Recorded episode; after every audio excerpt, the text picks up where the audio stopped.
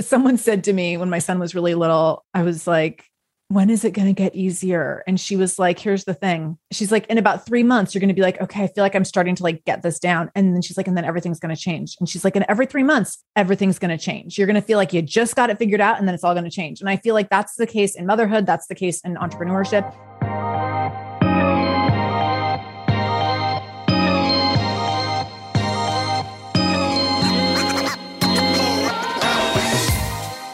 Hey, y'all. Welcome back to the Finding Fearless podcast. I am your host, Madeline Pratt, and I am so excited for the story I am sharing with you today. I got to sit down with Sarah Dean, the founder and president of the Shameless Mom Academy. Sarah is all the things. She is a business leader, a leadership coach, a keynote speaker. She is a Step Into Your Moxie certified facilitator and a podcast host. Sarah is a mindset business and leadership coach at her core. She has a beautiful story that spans so many different walks of life. That's one of my favorite things about this conversation is, is her sharing about all the different things she's been in her career and how it's bubbled up to the person she is today. She is also the creator and host of the Shameless Mom Academy podcast, a top rated podcast with 4 million downloads.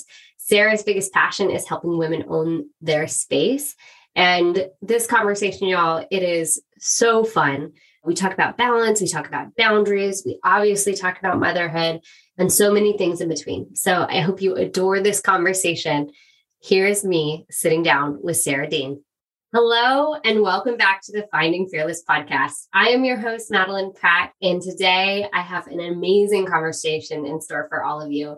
One of my favorite things about having this podcast is how one story leads to another. And I was talking with my friend Elena Joy, and she said, There's somebody I know you need to know, and her name is Sarah Dean. So here today on the podcast is Miss Sarah Dean. She is the founder and president of the Shameless Mom Academy. And she is a business leader, a coach, a keynote speaker, and somebody who I am so excited for you all to know. Also, she's a podcast host in her own right. So we'll talk about that today. So I'm um, so excited to have you here, Sarah. Welcome to the podcast.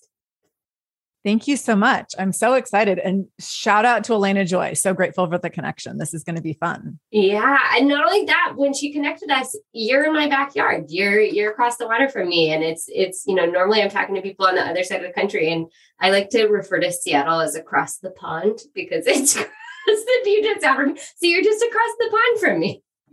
yes, yes. I love it. Yes. I love it too. Okay, so I want to dive straight into your story, as deep and personal as you're willing to go with us. And so the question we kick off with is what shaped you into the woman you are today? Oh, good question. I also feel I'm like, oh, I let's talk for three days now. Yeah. Um, so I I will say I've been thinking about this a lot lately because I don't really want this to be the answer, but I think it is the answer. I went to Catholic schools for 16 years and I get real mad about Catholicism like on a regular basis. And also, oh, damn it, like there's so much from that 16 years that formed me. And I think that the biggest piece of it is not really necessarily connected to religion, but I feel like the education I got because it was based in Catholicism made me a really good critical thinker. And I think critical thinking is just a really significant skill that has become it's like pre-foundational to the work that I do and is it constantly calls me back to like why I'm making the choices that I make, whether that is deciding to sell a business or start a new business or who I'm going to serve in the business or how I'm going to help people feel a sense of belonging in a business. Like all of that is critical thinking. And so like I don't want it to be 16 years of Catholic education, but that might be the answer.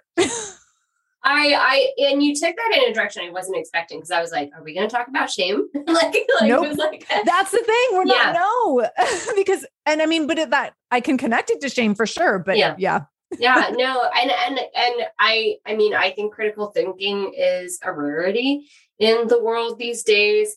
I look a lot, for example, you know, we've we've been on this journey lately with my family of reevaluating the way our oldest is going to school and and that's one of the things that i very much see missing from traditional education and i was i was privileged enough to do an educational environment that started out in a really like a like a multi-age you know family based you know, bunch of hippie parents got together and created like their version of a Montessori program. That was my first schooling. And then my second was, you know, a private school that was very academic. It's now an IB program. And I look at the way my kiddo is learning and I'm like, this is chicken boxes. This is not critical thinking. And so you don't realize it. Like when you're young, you're like, I'm just going to school and this is what I have to do because I'm a kid. But that foundation, I think, can be everything. Yeah, it's a big deal. And it was a huge consideration when we were deciding on schools for my child as well. And my husband was like, wait, why would we look at a religious school? Neither of us practice anything.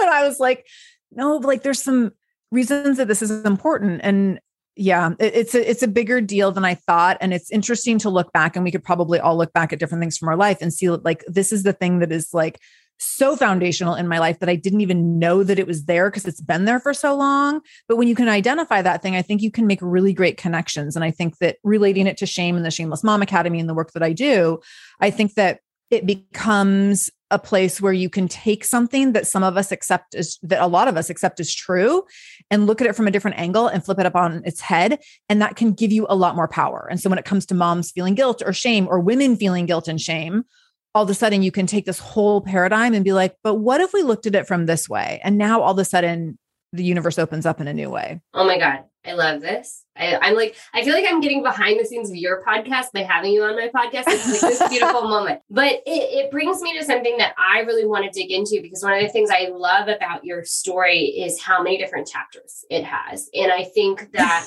we as but it's so important, right? Like I think we as women are getting to this place where we start to recognize the beauty and like and now i get to start a new chapter. Like it used to be a thing right where it's like you know our parents generation was like you know you're going to work for the person till the day you die. And you're like yes. you know we we thank god are not doing that anymore but i still think it's hard sometimes to let go and to start something new. And and you know we just did an episode about career transitions and i knew that was like in the ethos but man it really was received by folks because there's so many women thinking about you know, what is that next chapter for me right now? And so, you know, I want you to just take us back to when, you know, all of your titles were just like a dream or an idea. And, you know, what has led you through all these chapters and through this career journey you've been on? So I love this because when you said there's this idea, old school idea that we should like stick with the same thing till we retire. I was in a position, my first career, I worked in a psychiatric hospital with kids. And a few years into that career, I was like, oh, shoot, like I majored in the wrong thing in college.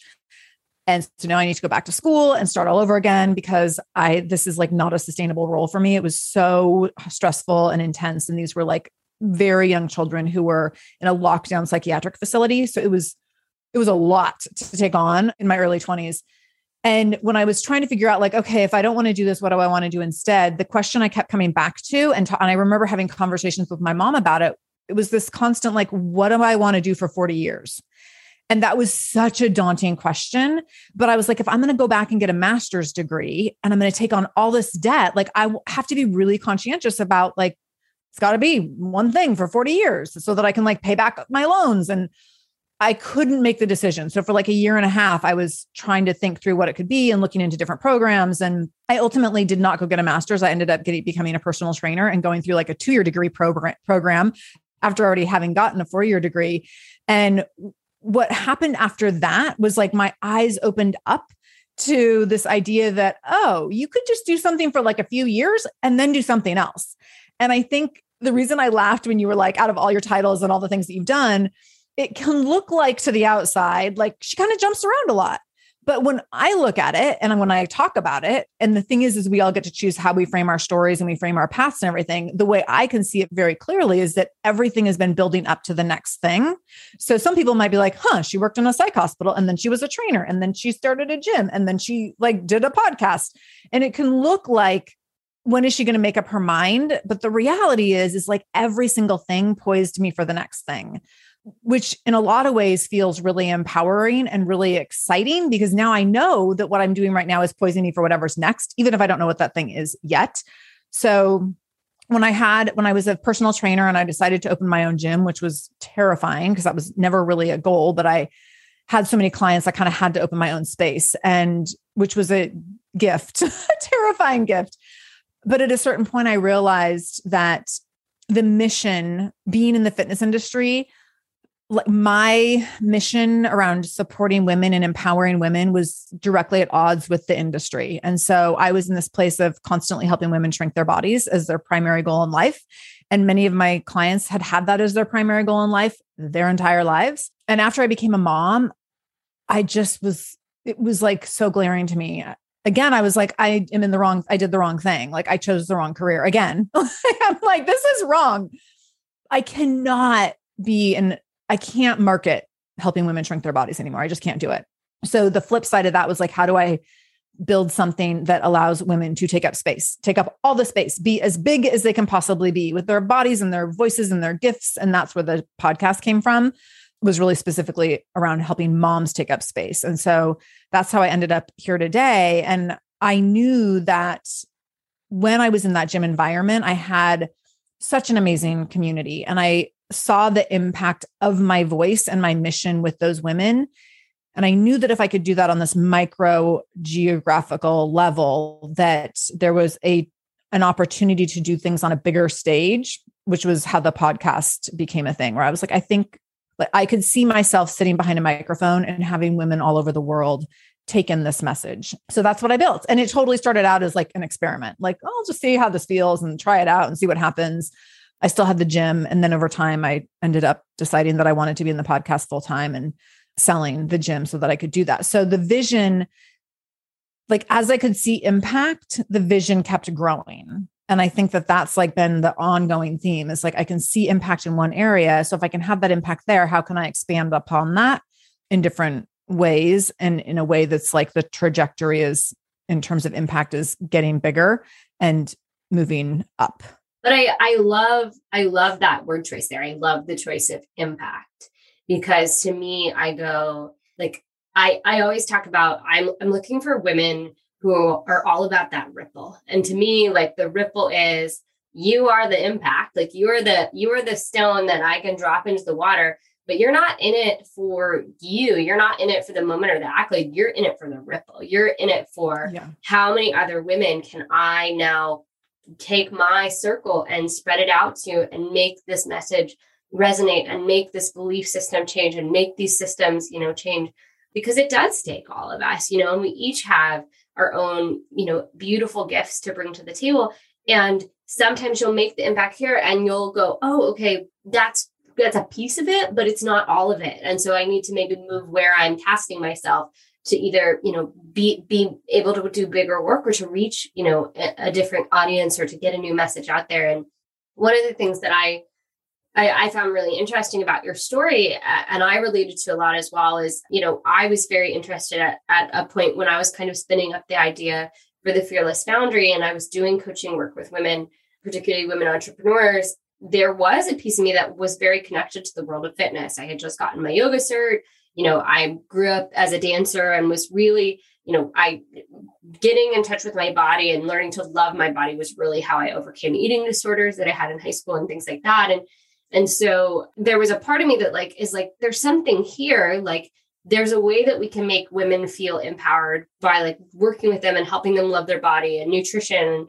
But similar to you, there was just so much bullshit there was, you so know, much, so much bullshit that I was like, I don't want to just be like the lady standing over here. And granted, like, I think we've come a long way in the last five years. But for example, like, like some of the white lady shit in the yoga industry and like cultural mm-hmm. appropriation, like those were circles where I was like, I want to be a part of this practice, but I can't say this is mine. Like, you know, and so I I dealt with that a lot. And it's ultimately why I have yet to build a, a business in that space is because I still feel like it's a pretty toxic industry. And so I I this is like a total, I'm throwing you this out of left field, but I'm very curious to know for you, like what does your personal physical practice look like now? Because for me, I've been everything from like a super hardcore weight trainer to like a really devoted yogi. And I'm I'm I'm trying to find, you know, a physical practice that works for my life as a mom, that works for myself as a busy entrepreneur, and is also just based in like I love my body and therefore I move it I'm not like I wish, you know, that I could fit in those pants this summer. Right. Yeah. Right. so it's so interesting because my physical practice now it's evolved so much and I would never count count in air quotes. I would never count what I do now as workouts as workouts 20 years ago because 20 years ago I was doing triathlons and I was like doing two or three session training sessions a day in multiple sports. So like I'm going to do hot yoga in the morning and then I'm going to like swim and bike in the afternoon. Cuz I was like 22, had no kids, was single, like what else was I going to do with my time? And then as of course as life got busier and more full and things evolved, I didn't have time for all that. There's still and not to say that like you can certainly in fact I want to do a triathlon this summer. I'm like how would I do that? What would it look like? I haven't done one in so long. But so there's still room to do those kinds of things. But in terms of like what my physical practice looks like now, I distinctly recall in my 20s thinking that like a three mile run around Green Lake, which you're probably familiar with Green Lake. So this a three mile run around Green Lake, I'd be like, yeah, that doesn't really count. Like it's not even 30 minutes. It doesn't quote unquote count for the day because it's not like it needs to be at least an hour.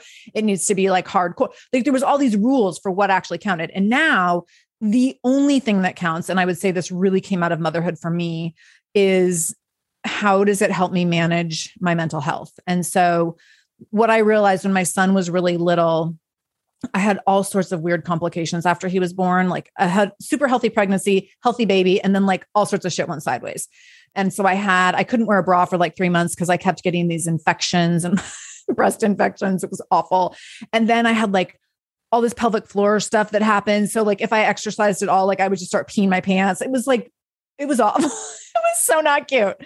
So what I would do, but so for weeks or months, I did not exercise and my anxiety was through the roof. I've had anxiety, like, which has recently been medically diagnosed, but I've had pretty significant anxiety since I was very, very young. And so my anxiety would be through the roof. I would just feel really impatient with my baby all day long. And what I started to recognize was that if I can just move my body for 10 minutes in the morning while he's eating his Cheerios or his mashed bananas or whatever, on the middle, in the middle of the kitchen floor, if I can do like a few squats and a couple push-ups, then I'm good.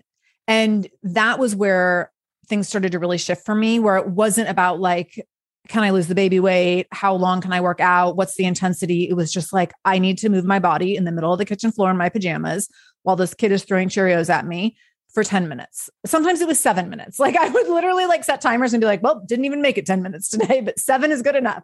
So that shift really made a big difference to me. And what that has looked like over time now is that yes, there's been, I've done a half marathon since he's been born. I've done like longer training things, but on a daily basis, like six days a week minimum, I move my body for like 15 to 20 minutes. And it is like so not what I would uh, count as a workout as a personal trainer and it's what works for me. And it's really like I turn on a podcast, I turn on music, I set a timer, I do my thing. And sometimes it's weights, sometimes it's boxing, sometimes it's the Peloton, but it's just 20 minutes of movement. And it's for managing anxiety and mental health. It's not for like how many calories can I burn and like, is this going to change how my clothes fit? This is, I'm like, I, you know, I muted myself just so I wouldn't fuck up the audio, but I'm over here like doing like snaps and claps and yes. because because this is actually what very similar to what I've found works for this season of my life. And and I've also I've had to radically accept like those were other seasons of my life. Those were other seasons in my body.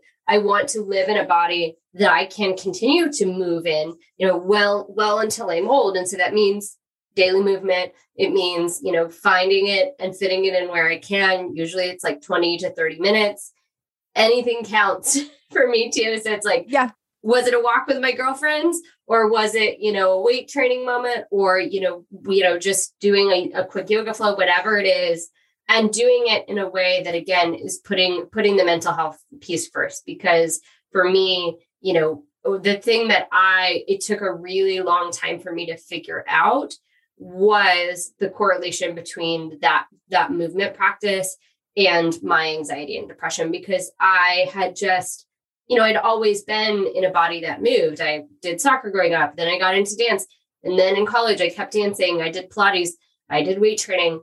And it wasn't until after the birth of my first son, I was home and I got super hardcore postpartum depression and was just struggling. And and then was like, oh my gosh, I, I went to a spin class and I was like, it was a totally random thing. Like I lived in the middle of nowhere went to a spin class. I'd never been to a spin class before, did not have the right shorts on, broke my vagina. broke my vagina. I'm so sorry. I broke, you know, I, I know, was in I've this been room. There were so many old men too. They all and and they were like those old men cycling. So they're like they were like so skinny from the waist down, and then they all had beer guts because they would like go for beers after the spin class, and it was like 80s rock music, and I was like the only woman in there. Oh my God. and afterwards, I just remember it felt like this fog lifted, and it's you feel high. yeah.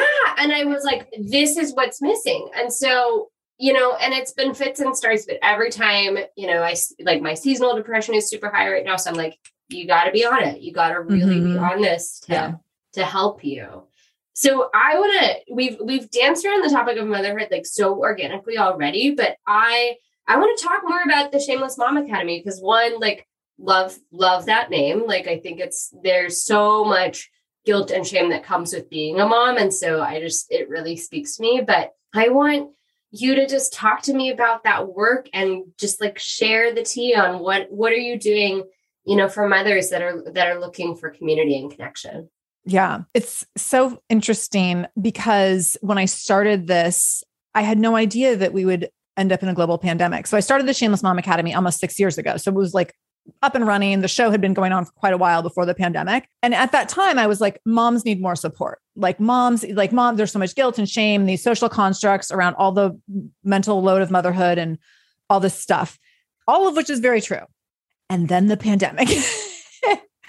and it's been so interesting to see like the messaging that I've had now for six years, it's only more and more relevant every single day, um, which is disheartening in some ways. And also, I'm just so grateful that I've been here, that I'm already here, so that I can, like, I feel very comfortable and confident in this space. So when women and or when moms need things from me, I'm like, yes, I got you. Like, this is not my first rodeo. I've been here for a minute. And so here's how I can support you. So within the Shameless Mom Academy, we have the podcast, which is free. Anyone can access on any platform. But then we also have a membership community. And then I also have a business, a, a smaller community that's a business and leadership mastermind for moms who have their own businesses. And what's been really great over time is seeing moms decide to step into the spotlight a little bit to be like, I need something more, or I need support, or I want to feel connected.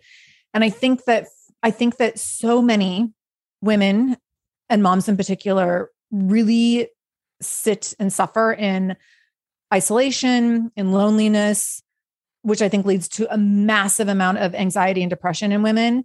And when we look at research on friendship and connection for women, we know that like pre-pandemic women, there was an epidemic of women struggling with loneliness, isolation, depression, and anxiety. So that was like already there. And then we physically had to isolate everyone and put us all in our households where we had to carry the weight of everyone in the household as mothers. So those things only became more severe over the last couple of years.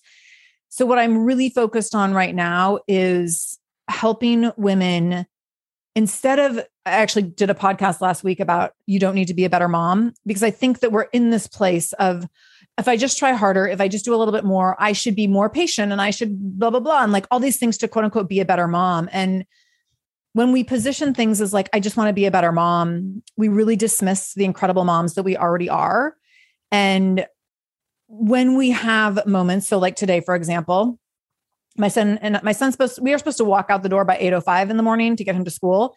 At 758 he's like mom my nose is kind of burning. And i'm like what?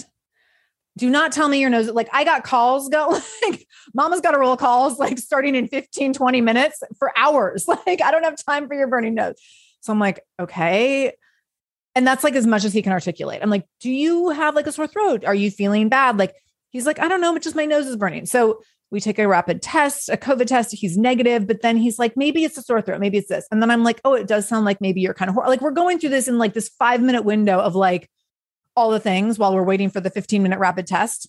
So ultimately, he ends up staying home from school. And I could have shame spiraled. I could have been like, I'm a really bad mom. I am not going to cancel any of my calls, and my child will be on a screen for the next four hours. Or I can recognize like, this is the burden of parenting in a pandemic. My kids real delighted to have extra screen time and extra snacks today. So that's where we're at. And I'm not going to go into a shame spiral about it because you know what? You know who's also not going into a shame spiral about it? My husband, not shame spiraling. He's like, "Oh, you're staying home today? Okay, cool." Go like walks into his office, closes the door. If we had needed or asked for anything, if I had or my son, like he would have done it 100%. But he's not having a shame spiral or mom guilt over like my kid who's staying home. So I think that we have to constantly look at in this season how incredibly in touch we are and how incredibly hard we are working and how our children know that they are loved and supported, even when it's real messy and they have a lot of extra screen time and they're eating snacks and there's like pretzels all over the house, like all over the couch, that like all that is okay. And so my work really has been focused on right now, like recognizing and helping moms own that we've all been through a really hard time and we get to own that like I'm a freaking rock star for enduring this. And here's like all the things that I've done that make me more capable, more strong, more powerful, more resilient, more resourceful as a result of the last couple of years. And if I'm going to carry that, then I don't have to carry that like my kids suffered because yeah, our kids have suffered and we have suffered and we're really tired and we have every right to be tired. And so I think we get to own the hard parts by owning how the strength that they have given us even on the days when we don't necessarily feel that strength and when we are catching ourselves in those moments of like maybe I should just try to be a better mom. I I will say, as I was listening you share this story, it reminds me of like this group that I have with a couple of my mom friends. And like we will just share the most ridiculous shit going on with our kids on any given day. And it just, you know, and and sometimes it's just like a picture of like that plate of dino nuggets, and you're like, I did it, dinner's on the table, you know. And and it it is this reminder of like motherhood is not about perfection or being Pinterest worthy. Like it's literally about like raising these humans and yeah, keeping them fed and warm. And and and the bar that I think has been set for some of us because of social media, because of you know your mother-in-law. I don't know. Like there's just this bar that a lot of us come in with, and it's like, oh my god, I gotta get to here. And I just I think it's you know, a lot of us, if, you know, the panda pushed us to be like, that's super unrealistic. and I'm not going to be that every day. And the thing that is coming out of it, or at least that I'm seeing in my friends, and I'm curious if you're seeing this in your community, is a lot of work around boundaries. Like a lot of us are finally being like, I don't have time for that shit anymore. I don't want to go do that. Like these are, you know, because for me, the realization of oh my God, we were doing too much, like too much. And how can we use this moment of reflection and this this moment of pause that the pandemic gave us? Like I love, I'm an introvert, so I loved the like, oh, my kid might have COVID. Sorry, can't come. right. You know, like, all right, I'm just not comfortable. I'm gonna stay home in my jammies more. Like I loved that. But also I love on a more serious note the way that the pandemic allows for us to look at and say, like, actually, I have permission to decide what I do and do not do, who I spend my time with, you know, and I need to maybe clarify what those boundaries are, are so I can be living a life that makes sense for me and my kids. And I'm just curious, are you seeing that? Are you feeling that in your community too? Yeah, definitely. I'm totally laughing about you're like, oh, I just don't feel comfortable right now because I think we've like all been there. And that for me, that even dates back. So when my career at the psychiatric hospital, because the hospital is open all the time, I would get called in frequently when they needed extra staff for like when they were short staffed or all sorts of random reasons. And so I, that would be my crutch for things. If I didn't want to do something, I'd be like, oh, just got called into work, got to work some overtime. Blah, blah. They're, they're desperate for people. So that was like this crutch for me for years to get out of things that I want to do.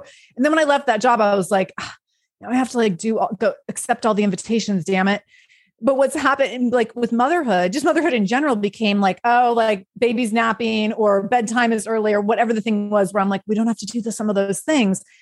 I've seen that absolutely come up in the pandemic and i've so used the like we're just not comfortable like i guess an excuse for things. Not like a ton but you know here and there.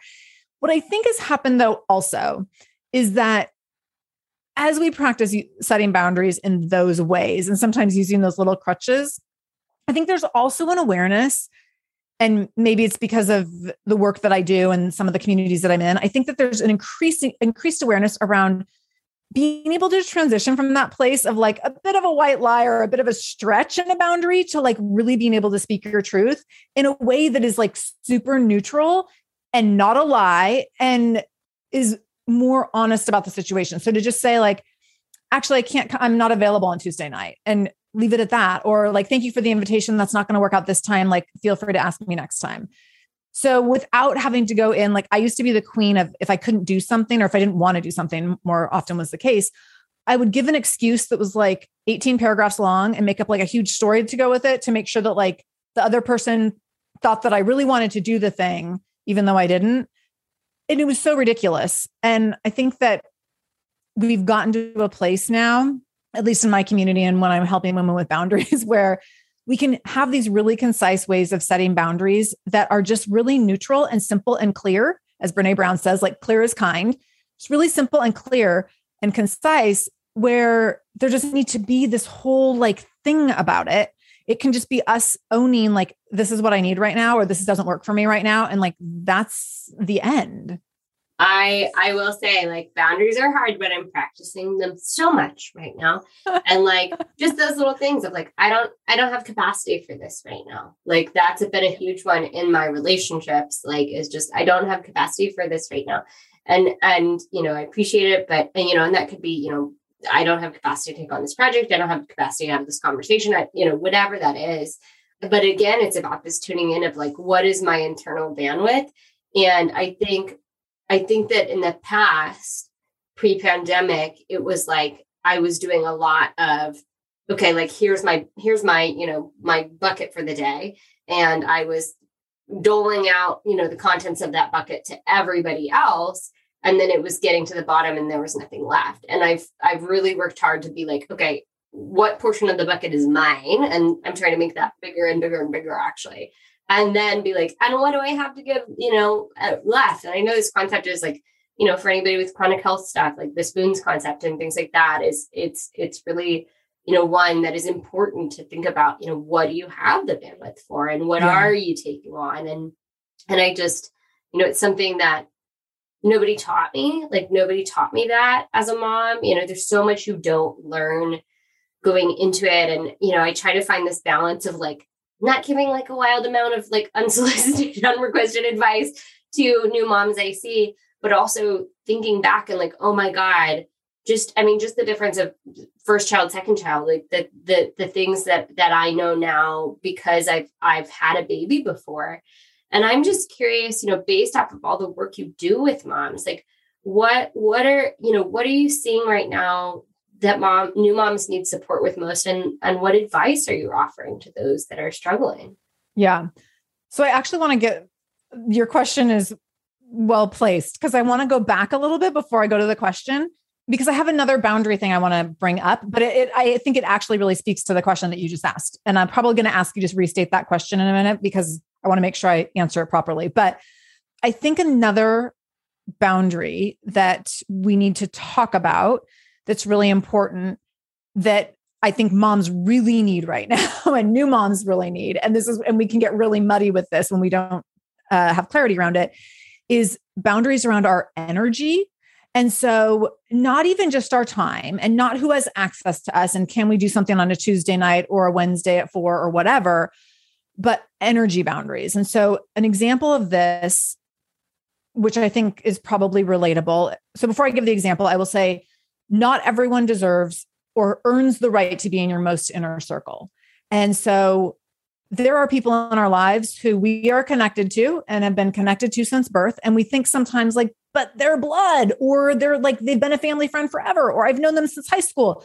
Like, we think people deserve this access to us by nature of some relationship that's been in place forever. And that's just totally a story that we're making up, and it's not true. And nobody automatically should get access to us. And nobody should get access to our best energy, especially as moms, because when we let that happen, we let someone else get our best energy. Who gets the worst part of us then? Our partners and our kids. So if I let my energy go to this toxic person, then all of a sudden, you know who I'm yelling at at night? My kid and my partner. That's super not cool.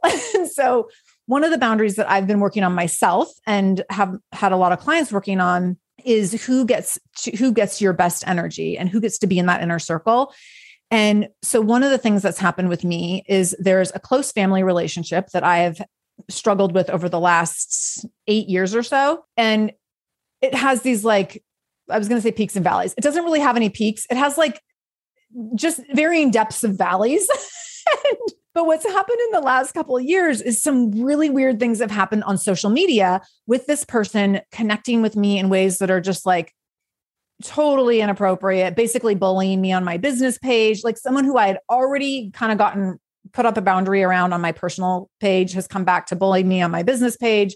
And then I found out that like someone connected to them was like following me to get information on Instagram. And then I found out they were looking at my LinkedIn stuff. And it was just like all these layers. And so I thought I went through this like, well, maybe they're just trying to know about my life. Like maybe this is their way of like keeping in touch or loving me because this is a relationship that would typically be a loving relationship. And so I'm like, maybe they're just trying. And then I, in talking to my therapist about it, she's like, I just want you to recognize how frequently this is what we talk about. she's like, how many weeks in a row are we going to talk about this person? And like my issue of the week a couple weeks ago was like, well, should I block their wife on Instagram kind of a thing? And she's like, oh, we, we're really still talking about this.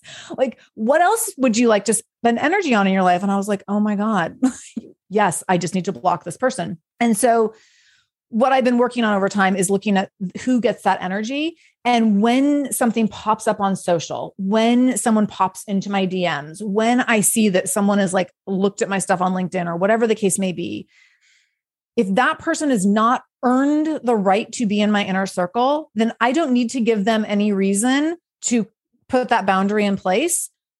If it's a boundary that needs that will allow me to uh, save my the best parts of myself for me and for the people who I've eh, chosen to have in that circle. And so I think that that can be really challenging and I don't want to just suggest that it's as easy as like hitting a block button on Facebook, but I think sometimes having neutrality around the situation and not making it so muddy, but to f- make a clear line that, like, in this moment, this is what I need. And maybe tomorrow I'll need something different and I can make a different decision then. But in this moment, this is what I need. And I think that when we're new moms or we're moms who are struggling, we let in a lot of stuff because we don't know what to do. And we listen to so many opinions and we give a lot of energy to people who haven't earned the right to be there.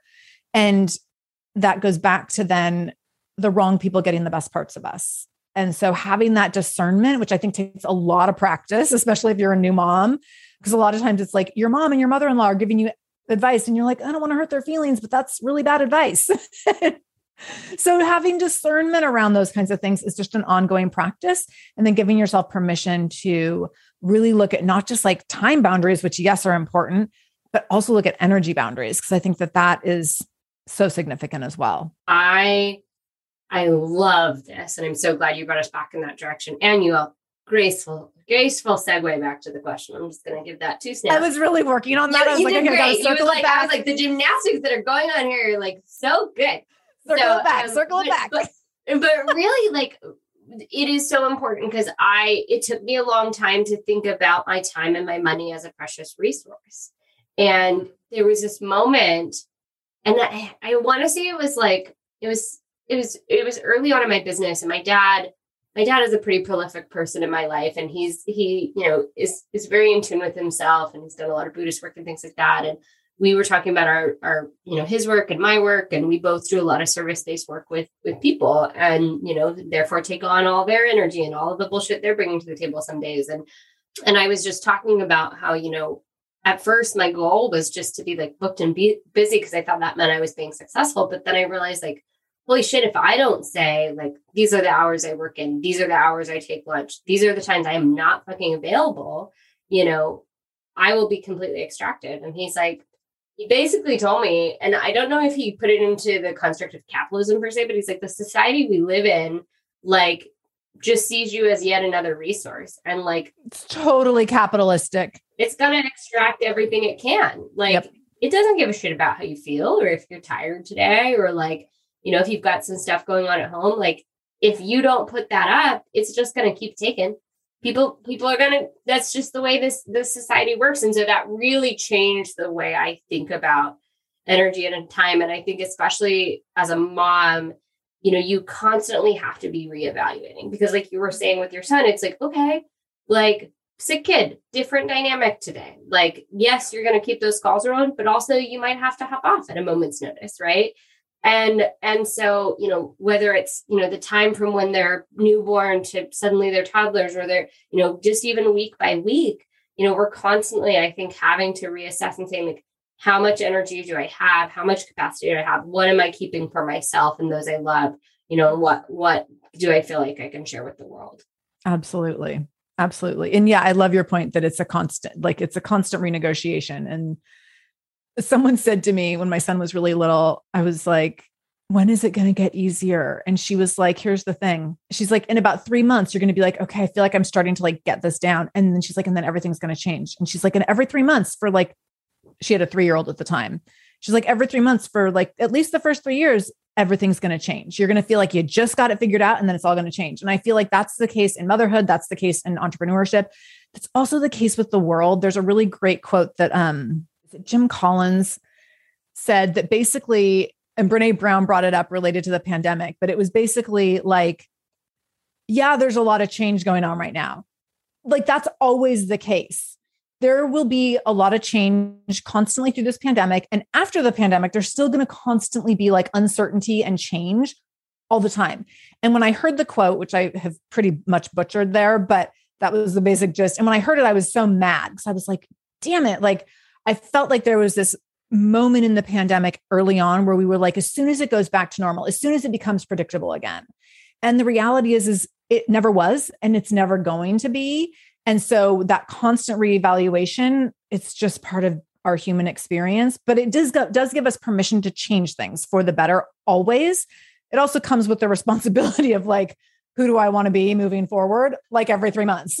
so, pros and cons to both of it, but it does give us that space to constantly be looking for that opportunities for growth and to shift things and reevaluate. Yeah, it's it's so funny too because one of the questions I wanted to ask you, and you know, it's it's about this like mythology again that I think that we may have been fed around like balance, right? And like I, you know, everybody every mom's least favorite question like how do you do it all? You know? And like this the the notion of balance is something that i it's it's a concept i play with a lot. And at first i went in the direction of like there's nothing called balance. Like it's just and now i'm starting to think about it of like okay but but actually if you think about you know i'm gonna I'm, for some reason i'm on gymnast metaphors today. If we're like on the balancing beam you know balance is not about you know, standing in a perfect state where everything is, you know, just immobile. It's really about this constant little micro negotiation to stay in some sort of phase of semblance of equilibrium. And sometimes it means you fall off the fucking beat. But like I literally have the words balance and gravity tattooed on my body. And so I walk around with these, got them when I was 18. So, you know, how much did I know about motherhood? Nothing at that point you thought you thought you were so wise though. Oh my god, I was so deep. I was so deep. I was like, I have it figured out. These are the daily affirmations I need. But but you know, in terms of your personal experience balancing your career, balancing being a mom, you know, how how have you evolved your concept of that over time? It's so funny because this is such a question, such a common question for moms. And I don't ever think about balance, but I get asked about it all the time and I and that might be common. I don't know. I, what I think about is like my focus right now and what who and what are getting the best parts of me and like I'm always thinking about that because on any given day there's like I could pick from 18 things. So I'm like what's the thing today?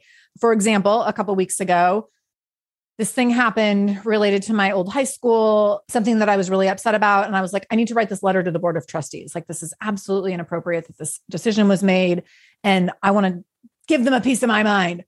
It took my whole weekend. Like I did nothing else except for ride the Peloton and think about what I was going to put in this letter and like kind of halfway parent my child, but I was like obsessed with what I was going to say. And there was no balance in that weekend. and at the end of the weekend, I was like telling my husband, I'm like, I'm really tired. Like all I did was think about this letter this weekend and like write it and revise it and share it with my friends and then revise it again. And before deciding if I was going to submit it or not. So I think on any given day, I'm looking at what am I going to choose to do with my time and energy today? Or in any given moment, I'm thinking like, where, how, how do I want to show up right now? So when I am doing my work stuff, but when my son's at school, it's really like, okay, get in there, get it done, do the things that really matter most and ignore the rest. when I go to pick him up from school and we're walking home, I'm in that moment like, okay, I want to be in this moment and ask him about his day and be like really present right now because in 15 minutes, he's going to get on his Nintendo Switch so that I can work for another hour. And so being really there right then, I'm not thinking like, how should I balance the rest of the afternoon so that he's not on video games and I don't have to work? I'm already recognizing like I'm going to work for another hour. And because I've opted to not have childcare after school this year, that and my husband has calls as well, but like he's going to play video games for an hour and that's that. I just i don't think about the balance piece of it as much as i think of like what do i need to be doing right now? Who gets the best part of me right now? Who doesn't get any of me right now? And i i think that it's more that constant discernment around like who am i going to be in this moment? How am i going to show up? Who am i going to show up for? At the exclusion of a whole bunch of other things and being intentional about that exclusive part which is goes back to the whole boundary thing I'm like thinking, I'm like, should I cross out a tattoo and write presence instead? Because like right? that that's what it, it's about. And I and I feel that too. I feel that that being, you know, because it's so much a part of the anxiety piece too, of like, you know, you can be there physically, but your brain can be over here. And so part of honing and working with a brain that has anxiety is figuring out how to be in the present moment. And and that's it's so hard. It's a lifelong journey. oh yeah. Like the and this could be the anxious brain, but it could also just be like a mom brain where you're like reading to your kid at night, but you're also writing an email in your head. and so, and you have to catch yourself and be like, I don't know what that whole last page said that I just read because I was writing this email in my head that I want to send tomorrow morning. And then being like, hold on, like, I want to come back to this moment and I want to like have a like tell my say something to my child that like shows I'm actually present right now so that I'm not just like blindly reading no i it's it's a dance it's a dance and like you know figuring out like because sometimes i think that's a superpower and you know sometimes i'm like oh i'm really just not here now. And so totally. trying to trying to figure out like when is that a great thing and when is that like a we need to reel it in kind of thing. I mean that is so key. So the closing question i want to ask you and and i feel like this conversation has gone in so many beautiful directions so i'm really curious to know your answer is is about being fearless you know when when we invite women on the, on this podcast we look at your stories and we go wow like look at all these leaps she made. Look at all these decisions you know look at you know how she's pushing against the grain. And to me that takes the notion of of being a little bit fearless. And so i'm curious to know you know what does being fearless mean to you? I love this question. So i really don't like fear and I really don't like change. I like things to just stay the same every day. And so, and I grew up in a household where everything was very predictable. My mom was a nun for 16 years. So she came from a background where like everything was the same every single day for 16 years. So our household was a lot like that too. She was a single mom. It was my sister and I. She like had to have things running like real tightly for it to all work, which for me created a ton of fear around change and growth, which is funny if you look at like my career. Cause like I said, I was like, should I do the same thing for 40 years? I don't, I can't imagine doing that. But at the same time, that's very much what I had been raised to do. So when I think about being fearless, I think about looking at the things that I've done, and anyone can do this, no matter how many changes you've intentionally or unintentionally made in your life. But looking at the, the changes that you've made, the steps that you've taken, the growth, the growth that you've gone to, whether gone through, whether you've chosen it or the growth has chosen you, and owning that that that you have accomplished so many things in this life, whether by choice or not, and that makes you courageous in ways that you probably aren't giving yourself credit for. So then, when it comes to being in those moments where you feel fear around something, can you look back at things you've done in the past as proof of concept that you are very qualified to do the thing that's in front of you in this moment? And so I think about that all the time in business stuff where I'm like, okay, like this move feels a little scary, but also I know that like every time I've shown up in this way in different capacities, I've gotten good feedback. It's worked out. I've figured it out. Even if I've flopped, I've like learned enough to make it worth my time to go through that hard thing. So that's really what I carry with me like is when I'm sitting in fear and feeling it, which is somewhat frequent, is to look back at that, like decide what's the evidence you want to bring into the situation. The evidence I'm going to bring in is here's all these other times you were sitting in fear and here's how that worked out and so this is probably going to work out too i love that and i love what i love about that too is it you know you get i don't want to say riskier but you get bolder totally. as you as you continue to make moves because you have trusted your instinct you've trusted your intu- intuition and then you can look back at that evidence and see you know how it's paid off over time you know or you you look back and you're like okay and there's some things i would do differently too you know? yeah yeah. But it becomes like a track record where you're like, oh, like this is the 35th brave thing I've done this year. You know? like it's really, you recognize like this is, it's part of your identity versus this thing that like feels infrequent. Cause I don't think fear is infrequent. I think it's often there. So when you can look at like, oh, like this is here all the time or often, and here's how I manage it, or here's how I've managed it in the past, then like it becomes this part of your identity. Like, oh yeah, like fear's sitting beside me a lot. And here's how I've chosen to work with that in the past, and here's how that worked out. And then you can really own it and, and embrace it. Mm, I love that. Okay, so we're gonna wrap up for now. but I want to ask you a couple rapid fires before before we go. So the first one out the gate is what is a book or a business book that you would recommend everyone read?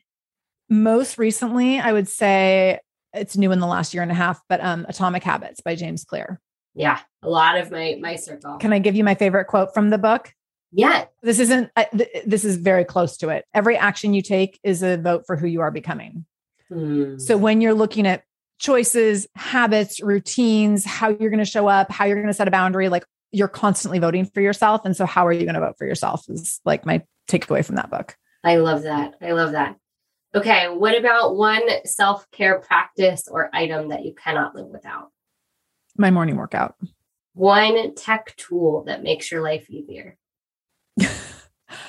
I always am complaining about technology and software. So it's hard for me to pick one that I, uh, but I'm grateful for it. I have to say, like the entire Google suite. yeah. I think that's the thing I lean into the most, probably. And it's holding every piece of content I've ever created. Bless you, Google Drive. Bless you, Google. Thank you for holding it all in the cloud together. Right. right. I love it. Okay. What about what is one trait that you believe every entrepreneur should have?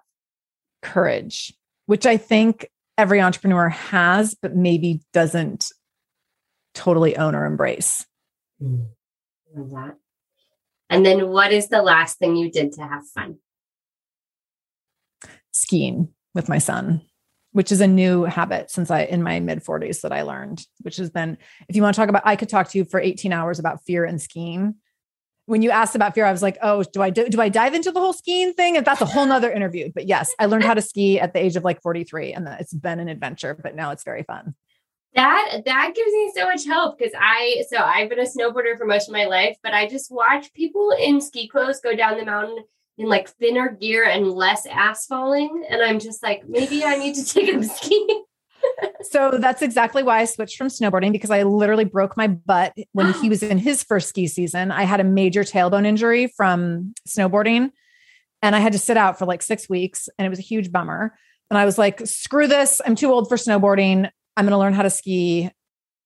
And I don't like speed or momentum or heights. So, like, I can't stand chairlifts. And it was terrifying. And now I really love it. But I'm still very often very scared of dying on the mountain. Okay. Okay, this this uh, you've planted a seed. I'm going up in two weeks, and I'm like, am I going to bring skis this time? Am I going to take a lesson? We'll see what happens. I'll keep you posted. Oh, highly recommend. Highly recommend. I just think there's more long term sustainability. Yeah. Like I was never going to be a, a snowboarder in my 70s. I could ski into my 70s. My husband, my husband snowboards, and I'm always like, "What are you going to do? Snowboard into your 70s?" He's like, "Yeah, I am." Now it's like his personal challenge. I love that. Well, I will keep you posted.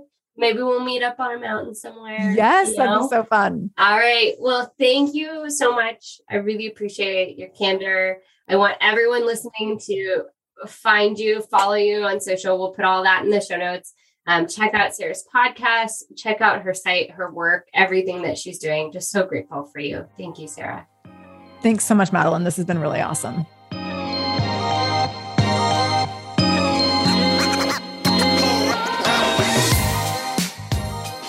I know I said this at the top of the episode, but again, I just feel so blessed in the ways that one conversation can lead to the next.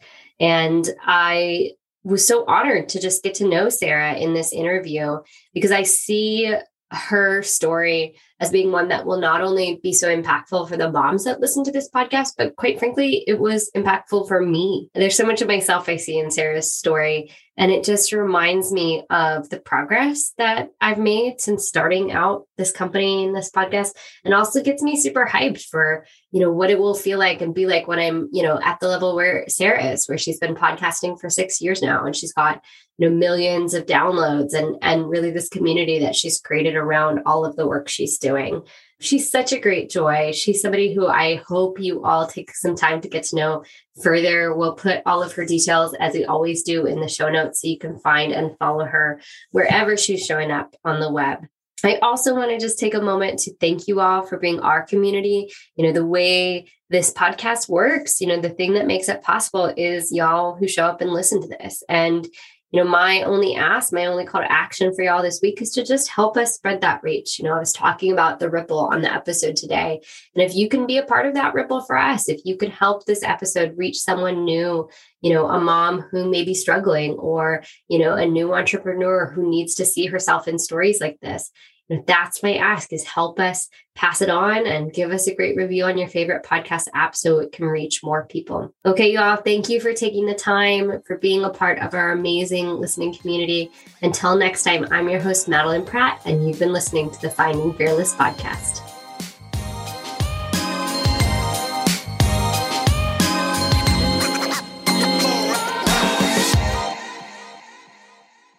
You've been listening to another episode of the Finding Fearless podcast. It's hosted by me, Madeline Pratt, produced by Kimberly Fulmer, scheduled by Lauren Conti, and edited by the amazing Danielle Witten. This has been a Fearless Foundry production. All audio is recorded and owned by Fearless Foundry.